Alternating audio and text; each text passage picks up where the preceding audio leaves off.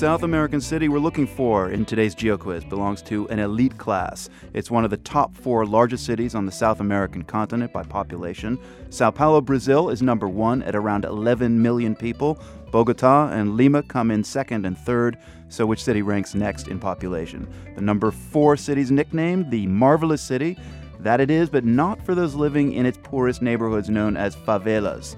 They have a reputation for being crowded and dangerous, but that may be changing. Favelas, in one way, is becoming a cool place, trendy. Uh, now it's not uh, uncommon to hear about middle class people organizing parties in rooftops in favelas where you can see amazing views because they are atop the mountains. We'll find out why the favelas are in when we return with the answer in a few minutes.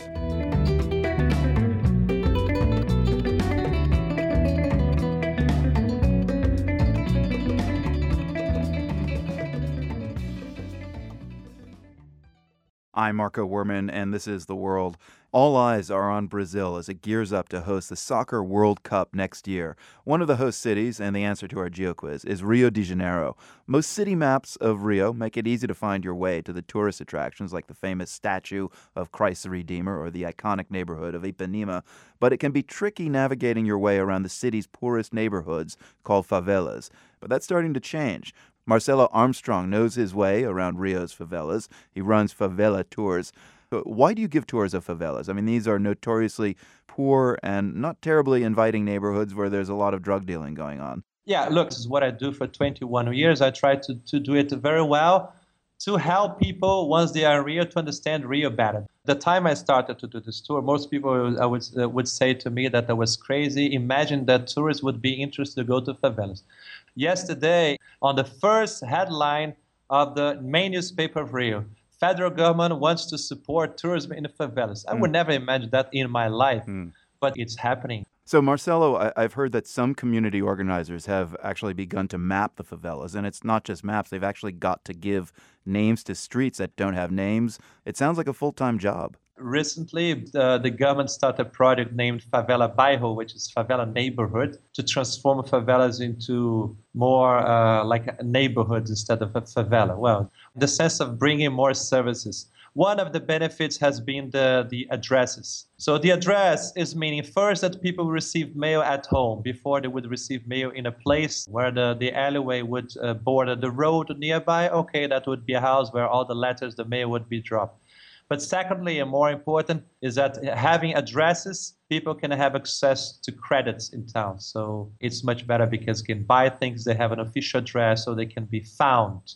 Before wow. they had no addresses, they cannot be found, no credits for them. Do you think that's ultimately going to make a difference in the quality of life in the favelas? This is part of a process, not only about the maps, uh, but infrastructure generally, better electricity system or garbage collection or security also mainly. More present in favelas, especially in the favelas that were pacified by the police. And after the favela is safe, drug dealing has dropped a lot. Uh, services have more tendency to get in and to be extensive for the people inside the favelas. Before, companies would be more afraid to get in and offer services that now are being more popular there. So, all these improvements in the favelas, could it ultimately have the effect of gentrifying them to such a degree that it would take away this inexpensive and centrally located housing stock. The views are beautiful from the favelas. Well, not all, but many have amazing views because they are atop the mountains. Rio is one of the few places in the world where the rich people live below and poor people live above because mm. the favelas have been constructed in areas that were public areas. So they took over the place, they stayed there, and some do have amazing views overviewing Rio de Janeiro down there.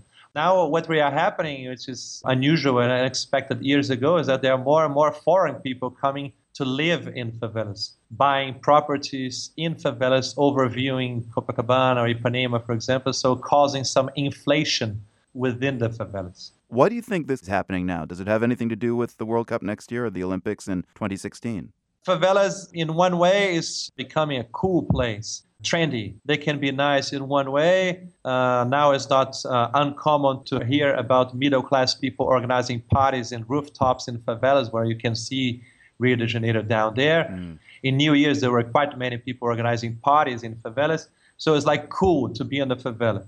We have to remember also that samba is from there, funk music comes from there. So culturally, it's somehow attracting people to. But still, there are many problems to be solved. It's not an easy place to live. So, no matter it's becoming cool, it still is a place uh, that, socially speaking, the conditions are not easy, but they are better than, than before. Marcelo Armstrong runs favela tours in Rio de Janeiro. Thanks for speaking with us. Thank you. Thank you, Marco. We've got pictures of Marcelo's favela walking tour, plus a slideshow on efforts to increase security in Rio's favelas. That's at theworld.org.